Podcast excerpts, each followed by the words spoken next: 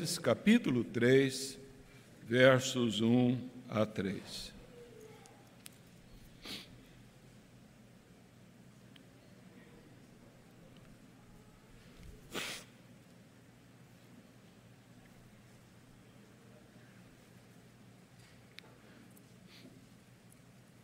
Nos diz aí a palavra do Senhor Deus.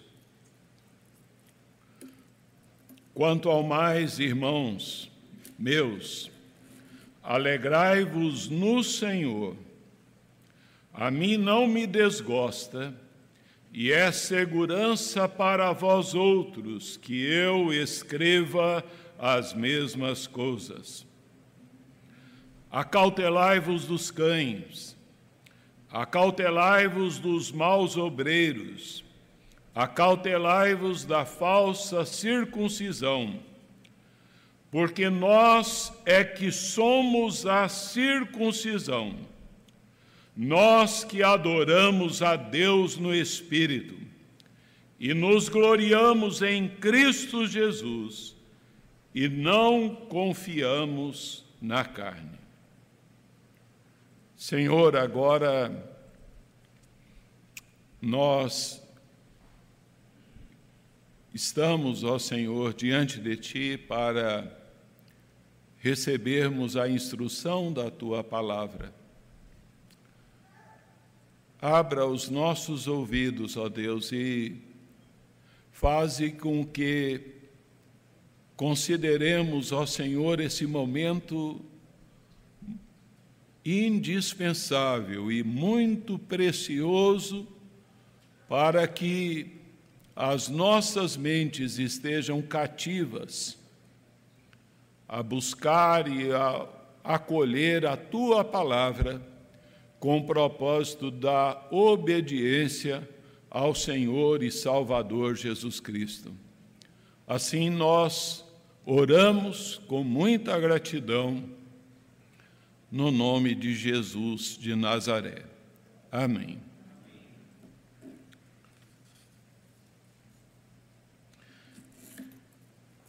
Queridos irmãos, nós partilhamos a última meditação, é, último sermão, a, aí em Filipenses, capítulo 1, verso 1, a, quanto ao mandamento da alegria.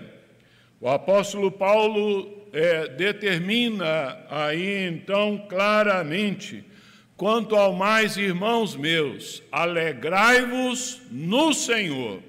Uma chamada a um estado contínuo, equilibrado de alegria presente no Senhor da vida do cristão.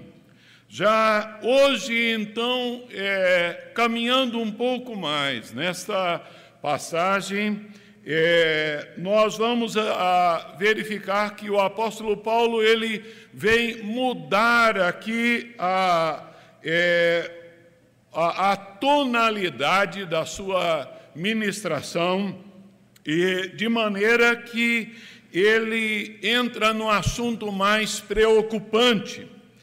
E o doutor Russell Shedd, Comentando esse texto, ele diz o seguinte: Uma das coisas estranhas sobre um homem como Paulo é que, no mesmo instante em que está insistindo que os filipenses tenham alegria, ele também está furioso.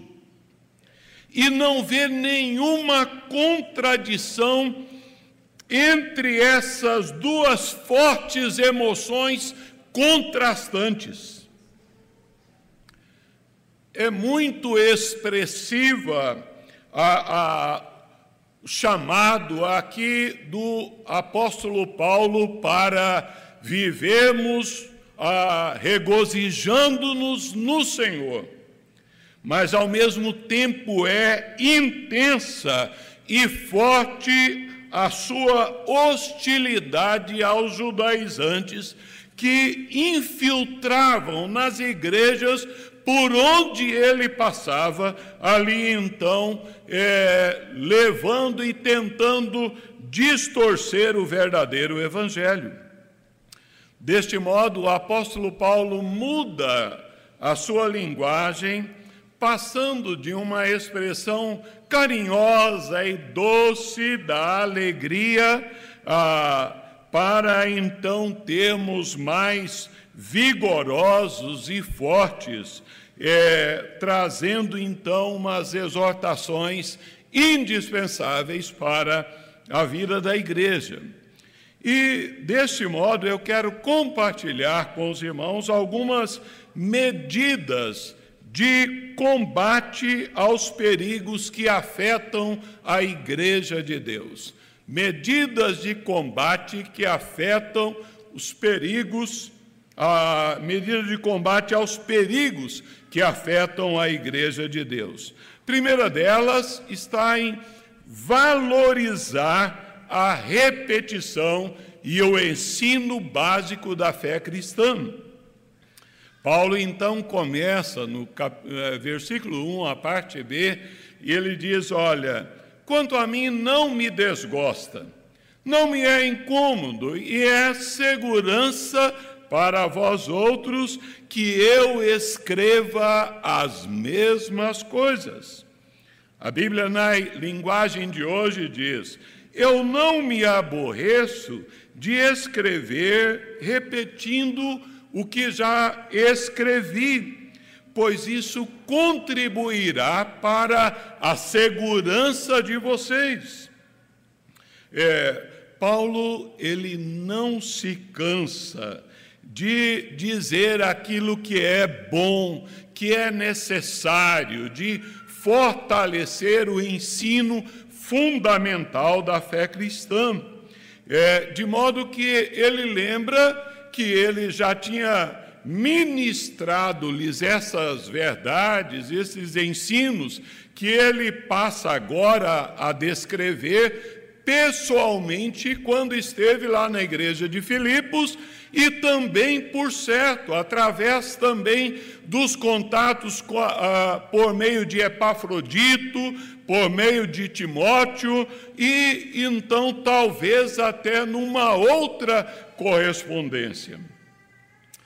Mas o propósito aqui é então transmitir segurança. A repetição, ela é então um poderoso recurso pedagógico. Paulo, é, ele não está trazendo ensino novo, ele não está trazendo uma novidade para a vida da igreja, mas reafirmando as mesmas verdades.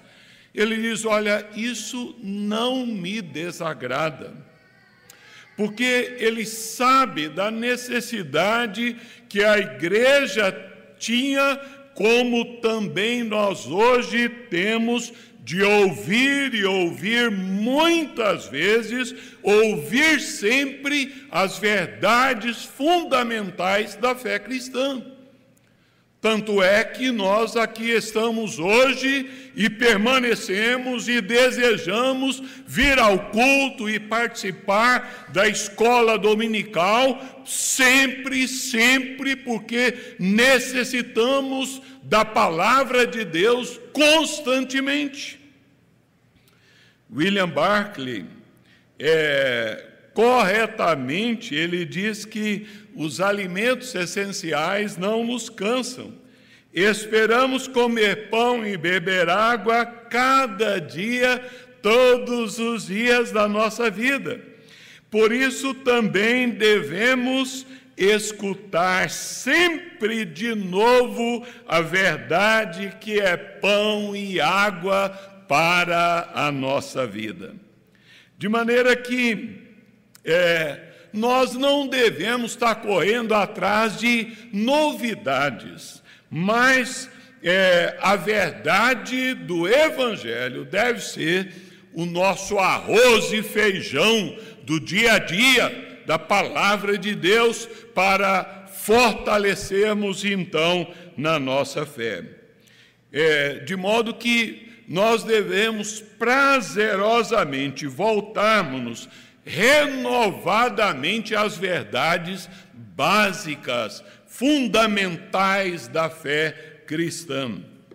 E esse é um dos motivos porque é, a, em nossos cultos da ceia do Senhor, nós então terminamos esse momento de celebração da ceia é, fazendo a leitura, a reafirmação do credo apostólico, é, declarando nós cremos nisso e mês a mês, então, pelo menos duas vezes por mês, nós fazemos isso para fortalecermos assim a nossa fé. Mas uma segunda medida que Paulo traz aqui é desmascarando os falsos mestres. Por três vezes o apóstolo Paulo repetiu aqui o verbo grego blepeté. Acautelai-vos, acautelai-vos, acautelai-vos. Ele queria que a igreja mantivesse os olhos abertos, que permanecesse vigilante, para que os lobos não entrassem ali, então, no aprisco e, e devorassem a, as ovelhas do Senhor, conforme a, ele já então previu quando ele reuniu com os presbíteros da igreja de Éfeso, lá em Mileto, no texto que é, nós lemos no início do culto. Ele diz: Eu sei que depois da minha partida entre vós penetrarão lobos vorazes que não pouparão o próprio rebanho, e que dentre vós mesmos surgirão então, levantarão homens falando coisas pervertidas para arrastar os discípulos atrás deles. Portanto, vigiai. O aviso, ele é muito forte. Não há dúvida de que ele está sendo dirigido ali, então, aos ensinadores do judaísmo. Ah, não há evidências de que já tinha penetrado essa influência dentro da igreja filipense, ah, é, visto que então é, existiam poucos judeus habitando na cidade de Filipos, mas é, o apóstolo Paulo queria prevenir a igreja de um perigo iminente. A advertência, ela está dirigida não contra a três grupos diferentes, mas a três aspectos, então, é, da mesma pessoa. Os ensinadores do judaísmo e Paulo descreve esses mestres aí, dando-lhes três adjetivos: cães, falsos obreiros e falsa circuncisão. Ele está falando então do mesmo grupo influente com nuances diferentes. Eram ali os missionários do judaísmo que visitavam as igrejas gentílicas e ali então insistiam em que a circuncisão era condição indispensável para que fossem perdoados, justificados diante de Deus. Vejamos o seu caráter. Paulo diz: os falsos mestres são cães a expressão era uma forma particularmente judaica de falar. Não que Paulo é, sentisse aversão por este animal de estimação que é muito querido então por nós, é que os cães eram considerados animais impuros, visto que eles não podiam ser sacrificados nem comidos. É, e na cultura oriental eles eram considerados animais imundos. De modo que esse é o termo que era utilizado pelos judeus radicais ali, então, em relação aos gentios, a todo aquele que não era judeu, não era israelita, né? Eles os consideravam indignos e abomináveis, e que os gentios eram então combustível do inferno, e de modo que ah, esta era a expressão usada por eles para todos aqueles que eram excluídos do pacto de Abraão.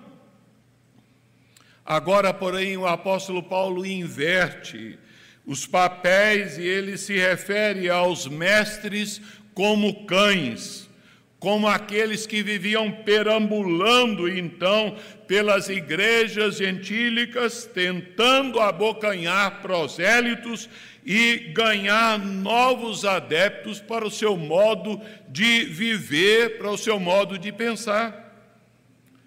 Assim, queridos, nós vemos que Paulo usa dessa metáfora para se referir a esses falsos mestres como insolentes, astuciosos, vadios, vadios que procuravam se infiltrar nas congregações, nas comunidades cristãs, roubando a alegria e a liberdade em Cristo Jesus. Mas Paulo passa também a fazer outra descrição acerca do seu serviço. São maus obreiros, obreiros da iniquidade. O Ralph Martins os chama de emissários gnósticos judeus cristãos, armados com o objetivo propagandístico de então é, penetrarem nas igrejas cristãs e implantarem ali a necessidade é, da circuncisão. Eles eram obreiros que, ao invés de cooperarem para edificação, para o fortalecimento da fé do povo de Deus, eles prejudicavam, arruinavam a vida dos irmãos com a doutrina falsa, desviavam a atenção do, do Senhor Jesus, da sua redenção perfeita e gloriosa, para um rito ultrapassado, então, que ficara no passado. Laboravam em erro e, e então, ah, assim, desviavam eh, as pessoas do Evangelho. Eram maus obreiros, porque eles ensinavam que para se obter a salvação, a vida eterna com Cristo Jesus e permanecerem salvos, dependiam da obediência à lei, restritamente ali e principalmente ao rito da circuncisão. De maneira que Paulo também usa uma terceira descrição, chamando-os de falsa circuncisão. A palavra grega para circuncisão é peritome, mas Paulo ele se recusou a usá-la aqui. Em vez disso, ele usa a palavra grega katatomê, utilizada apenas para descrever mutilação da carne nos ritos pagãos.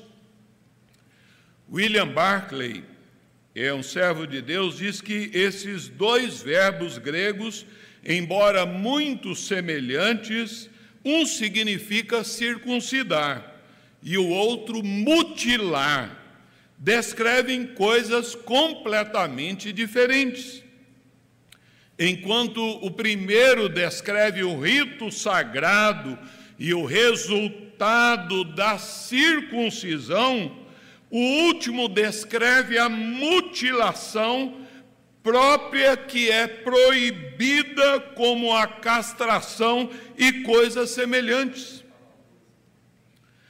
Assim, Paulo, ele afirma sobre estes hereges de que eles é, não estavam circuncidados, mas eles estavam mutilados. Os mestres judaizantes, eles trocaram a graça de Deus por um rito físico. E eles se vangloriavam nessa incisão da carne em vez de uma mudança do coração. E esses judaizantes queriam inserir na mensagem do Evangelho a obrigatoriedade da circuncisão nas igrejas gentílicas é para que as pessoas obtivessem a salvação. Assim, a salvação deixava de ser somente pela fé e passava a depender do esforço humano, das, de obrigações, de le, seguir então legislações humanas. Os judaizantes, eles atacavam a, ali então a base da doutrina da salvação, é, que é unicamente pela graça, por favor não merecido de Deus, e tratavam de substituí-la por um misto de favor divino e mérito humano, com ênfase muito maior no mérito humano, no rito da circuncisão. De maneira que Paulo está então aqui fazendo esta série a advertência. Mas uma última medida que ele nos traz aí, então, de combate aos perigos que afetam a Igreja de Deus, está em identificar as características do verdadeiro povo de Deus. Isso é muito importante para nós, meus irmãos. Paulo, ele fez uma tríplice descrição dos falsos mestres. Agora, ele também faz uma tríplice identificação do povo de Deus, dos crentes em Cristo Jesus. Se os falsos mestres eles pregavam que a graça de Deus não era suficiente para a salvação e que o homem tinha que cooperar numa parceria com Deus, então circuncidando-se, Paulo ele refuta vigorosamente essa heresia, mostrando que a verdadeira circuncisão é aquela que é realizada no coração e não na carne. É aquela que é operada pelo Espírito Santo de Deus. Assim, queridos, Paulo ele descreve o povo de Deus, salientando então três fatos importantes da vida cristã: adoração, regozijo e confiança. Ele diz: olha, no verso de número 3, porque nós é que somos a verdadeira circuncisão, nós que adoramos no Espírito. A adoração verdadeira, ela começa no coração. É, o Senhor Jesus, ele é, salientou então essa verdade ali a, a mulher samaritana, quando naquele diálogo ela estava preocupada se deveriam adorar a Deus em Jerusalém ou em Samaria, e Jesus diz que Deus está atrás de adoradores, que o adorem em espírito e em verdade. Para os judeus, a adoração era apenas cumprir um ritual formalista, né? De ir lá, comprar o cordeiro, entregar lá, sacrificou, pronto. Ah, cumpriu ali, né? Mas a, a adoração não é formal.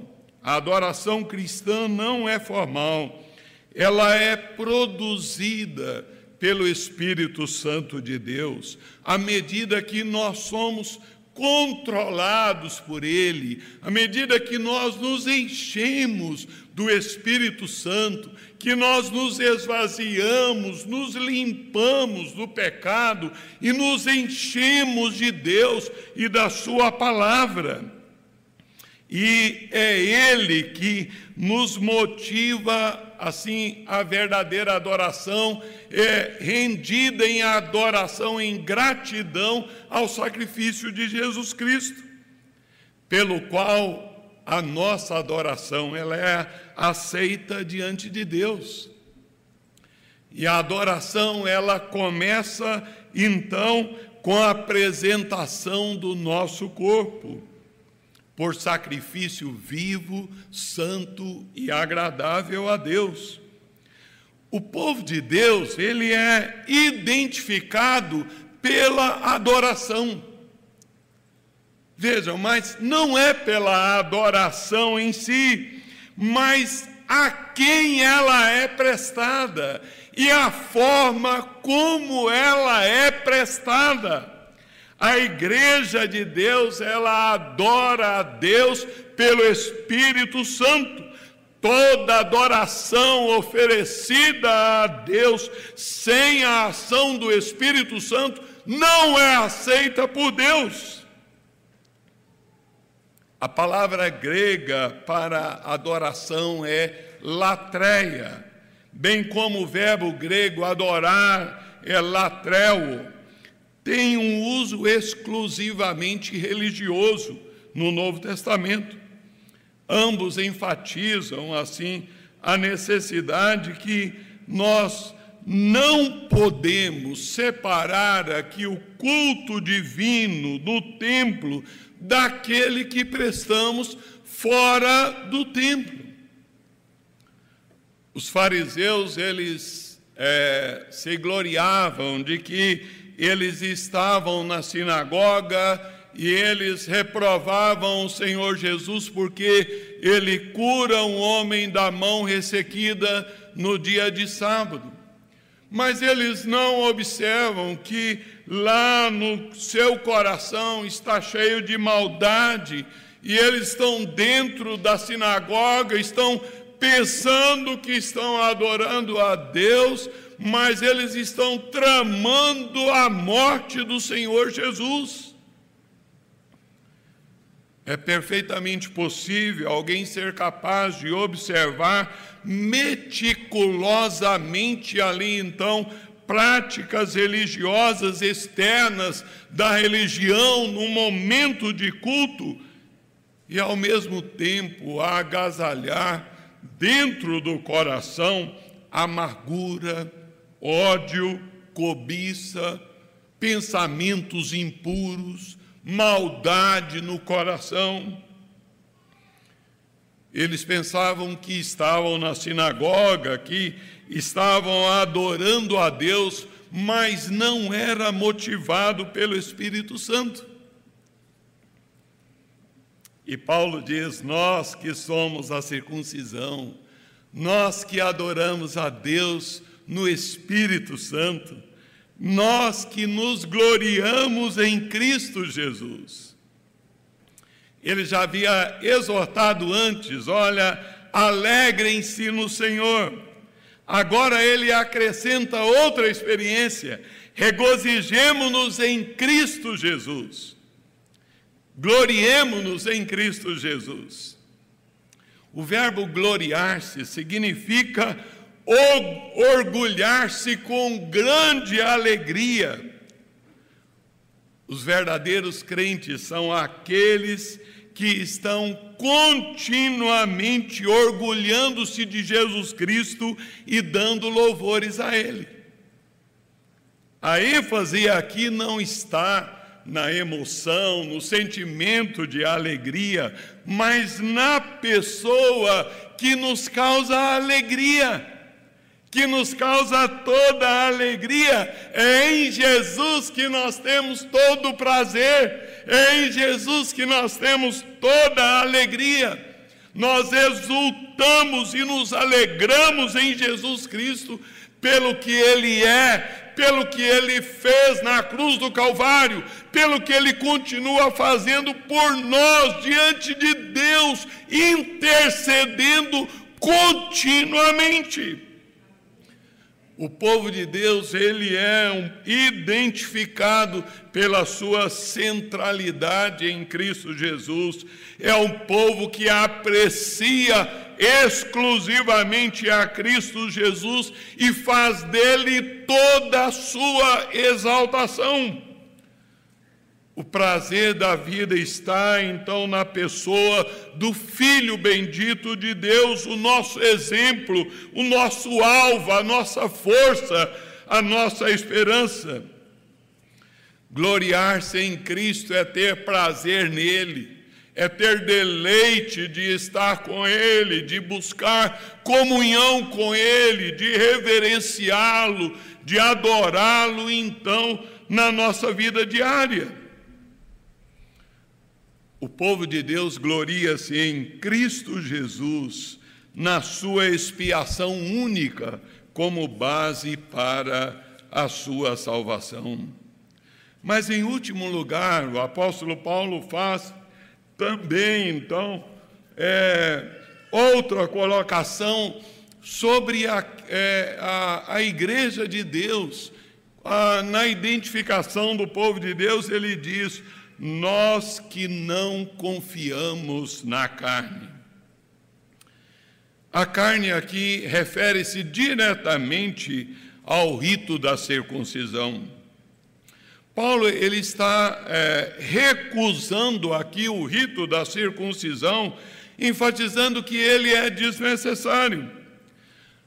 O cristão não confia na sua própria natureza ele não confia então nos seus esforços para a sua salvação, ele não confia nos seus esforços para a sua santificação, ele não confia nos seus esforços para realizar a obra de Deus.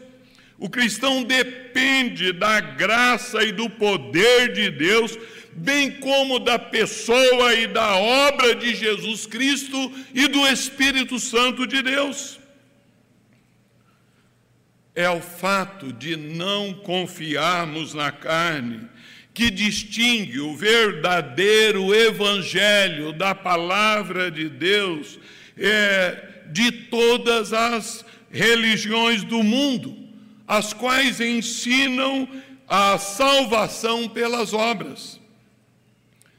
Os seguidores de outras religiões fora o cristianismo, eles dependem de si mesmos, eles confiam em si mesmos, eles depositam, eles depositam a sua confiança nos seus méritos, nas suas boas obras, nos seus feitos, enquanto o cristão não confia na carne, e sim nos recursos espirituais disponíveis exclusivamente na pessoa de Jesus, nosso Salvador. O nosso progresso espiritual está em aprendermos essa grande verdade. Não confiamos na carne. Os falsos mestres, eles estavam confiados na carne, em rituais, em cerimônias, em realizações humanas. Contudo, o povo de Deus, é um povo que coloca a sua confiança em Deus e na pessoa bendita de Jesus Cristo. O cristianismo não é aquilo que nós fazemos para Deus, mas é aquilo que Deus fez por nós. Nós não é, confiamos no que fazemos ou deixamos de fazer, mas confiamos no que Deus fez por nós em Cristo Jesus, através da pessoa de Jesus Cristo. Assim nós podemos concluir, meus irmãos, é, lembrando então que Paulo está aqui chamando então, é, por outro lado, o homem pecador a colocar a sua confiança em Jesus a entregar sua vida completamente a Jesus, a depender então da sua salvação, não por religiosidade, mas então depender da salvação tão somente através da obra de Jesus na cruz do Calvário.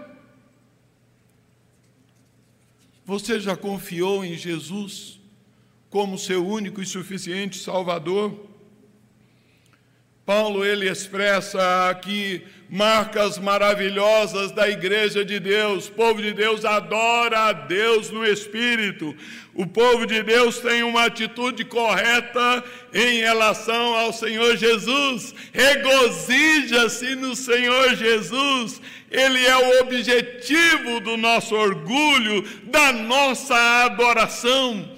Povo de Deus recusa a confiar nos seus méritos, é, porque não há bondade no nosso coração, não há então algo de bom dentro de nós. Mas tristemente, muitas pessoas confiam em sua herança religiosa, em seus méritos, e por isso acreditam que têm crédito diante de Deus e que por esse crédito, Deus é obrigado a dar-lhes a vida eterna. Você é dessa crença? As recomendações do apóstolo Paulo aos irmãos de Filipos são demais ah, pertinentes para nós nos nossos tempos. Devemos lembrar que os ensinos errados produzem é, entendimentos errados acerca de Deus e, por sua vez, leva a uma vida errada e muitas vezes a, per, a perdição é, eterna de Deus. Os falsos mestres, eles continuam presente, presentes conosco hoje. São designados de formas diferentes, de nomes diferentes, mas a, a falsa doutrina é a mesma. Por isso, nós devemos dar ouvidos ali a blepeté. A, Paulo diz: cuidado, acautelai-vos, acautelai-vos, acautelai-vos. Ainda hoje há pregadores com suas artimanhas que ensinam que a salvação a vida eterna depende da observância de leis, depende da guarda de um dia específico da semana, deve, depende de um vínculo específico a uma denominação, é só aqui, é só nessa igreja que você pode ser salvo, depende de usos e costumes, depende de boas obras, depende de batismo. Aqueles que são arrebanhados por falsas doutrinas não apenas perdem o gozo da salvação em Cristo, mas ficam desnorteados quanto à vida espiritual. Nós temos sido amplamente é, a, ensinados quanto a, a este perigo que envolveu também os irmãos hebreus lá na, nas exposições do pastor Misael na carta aos Hebreus, que ele então adverte o perigo de que os cristãos estavam sendo chamados a voltar ao judaísmo, a confiarem na carne. Que nós estejamos, irmãos, é, ouvindo aqui a voz do Senhor, ouvindo a palavra de Deus, é, conforme nos chama o apóstolo Paulo. Vamos assim então fazer uma oração. Pai querido, nós te bendizemos porque podemos aprender com o teu servo que, ao mesmo tempo em que transbordava de alegria no Senhor, mantinha-se furioso com relação a as heresias e os ensinos que ah, têm como propósito destruir a vida daqueles que, ah, das ovelhinhas do Senhor Jesus. Ajuda-nos, ó Deus, a sermos também é, vigilantes, a que estejamos, ó Deus, prontos a ouvir é, a tua voz e que nós sejamos sensíveis e desejosos de adorar ao Senhor no Espírito. Gloriamo-nos, ó Deus, gloriando-nos no Senhor Jesus, que é então a, a pedra fundamental, que é a pedra de toque da nossa vida, ó Deus, e a, não confiando em nós mesmos, não confiando na nossa carne. Te pedimos assim, em nome de Jesus. Amém. Nós vamos passar agora ao momento missionário. Eu convido a nossa irmã Evani, que vai nos passar as informações missionárias nesse momento.